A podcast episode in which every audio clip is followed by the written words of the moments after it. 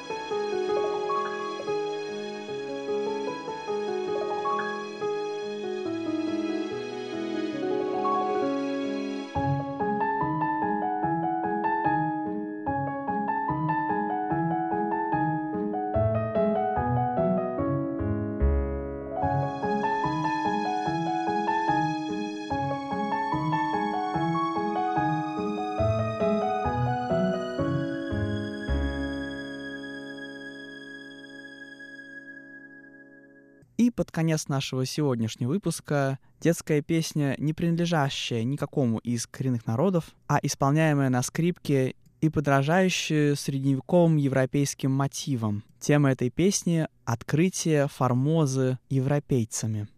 thank you